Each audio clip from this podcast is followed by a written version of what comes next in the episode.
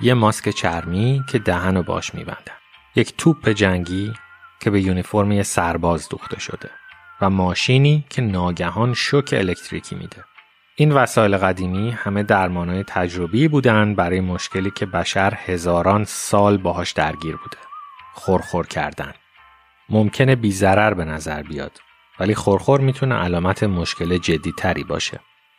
چی دقیقا باعث خورخور میشه و خورخور چه موقع مشکل سازه؟ خورخور می‌تونه از صدایی مثل میوی گربه تا صدای اره برقی باشه. ولی همه خورخورا از راه های تنفسی میان. که آستری از بافت نرم دارند. در طول خواب عضلات اطراف این ها شل میشن و راه هوایی روی هم میخوابه و جمع میشه. عواملی مثل احتقان بینی، ویژگی های آناتومی و ریخت شناسی افراد و پوزیشنی که فرد خوابیده می‌تونن راه هوایی رو بیشتر تنگ کنن و خورخور ایجاد کنن یا بدترش کنن. هرچی مسیر هوایی باریکتر بشه جریان هوا فشار بیشتری پیدا می‌کنه و اون بافتای شل شده بیشتر میلرزن و صدا ایجاد می‌کنن. اغلب ما در مقاطعی از زندگی خورخور داریم. ولی خورخور بلند مزمن یک علامت اختلالیه به نام آپنه یا قطع نفس انصدادی حین خواب. یک چارم بزرگسالا درگیر این مشکلن ولی تخمین زده میشه که 80 درصد افراد مشکل دار از مشکلشون اطلاع ندارن. این مسئله به ویژه درد سرسازه چون آپنه انصدادی می‌تونه منجر به عوارض جدی قلبی و روحی بشه. آپنه یا قطع نفس انصدادی معمولا در سر مسدود شدن راه هوایی و نشانش توقف نفس در طول خوابه. یک نوع دیگه آپنه هم داریم که بهش میگن قطع نفس مرکزی و این شکلیه که مغز موقتا فرمان دم و بازدم نمیده. این حالت در بزرگسالا اونقدر شایع نیست و خورخور علامت خیلی بارز این نوع آپنه مرکزی نیست. ولی فرد می‌تونه قطع نفس مرکزی و انصدادی رو با هم داشته باشه. اگه شما قطع نفس انصدادی داشته باشید، شاید قطع نفس ده ثانیه یا بیشتر طول بکشه تا از خواب بپرید و نفس بکشید.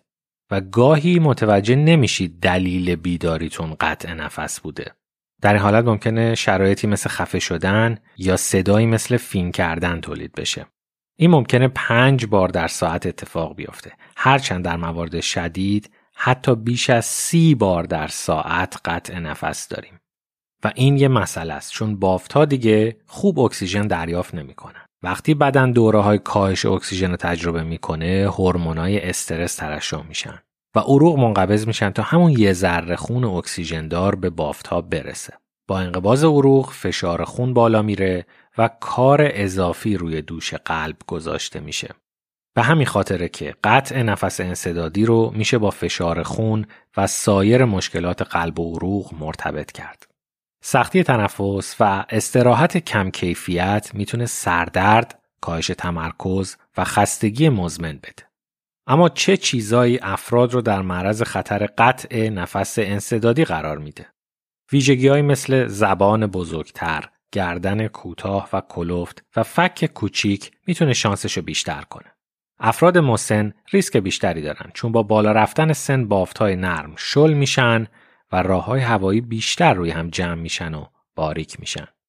مصرف الکل قبل از خوابم عضلات فک و گلو رو بیشتر لخت و شل می‌کنه. یکی از عوامل اصلی قطع نفس انصدادی اضافه وزنه چون بافت چربی تو گردن و زیر فک راه هوایی رو تحت فشار می‌ذاره. محققای زیادی وزن کم کردن رو یک راه حل آپنه انصدادی می‌دونن. تغییرات رفتاری مثل محدود کردن الکل پیش از خواب، بالا آوردن سر و اجتناب از تاق باز خوابیدن هم می‌تونه کمک کنه.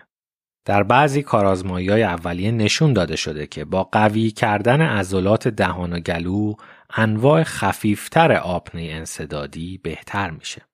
ولی این رویکردها و ابزارهای مثل قالب فک و دهان شاید همیشه کافی نباشه. آپنه انصدادی رو میشه با دستگاه های پپ هم درمان کرد که راه هوایی رو با یک جریان ثابت هوای پرفشار باز نگه میدارن. پزشکا معمولا تلاش می‌کنن قطع نفس حین خواب رو با روش های غیر تهاجمی درمان کنن مثلا همین دستگاه های پپ ولی اگه موثر نباشه شاید جراحی رو در نظر بگیرن. خورخور شاید چیز خنده داری به نظر بیاد. ولی انواع شدیدش ارزش بررسی توسط پزشک رو داره. هرچی باشه همه حق نفس کشیدن و خوابیدن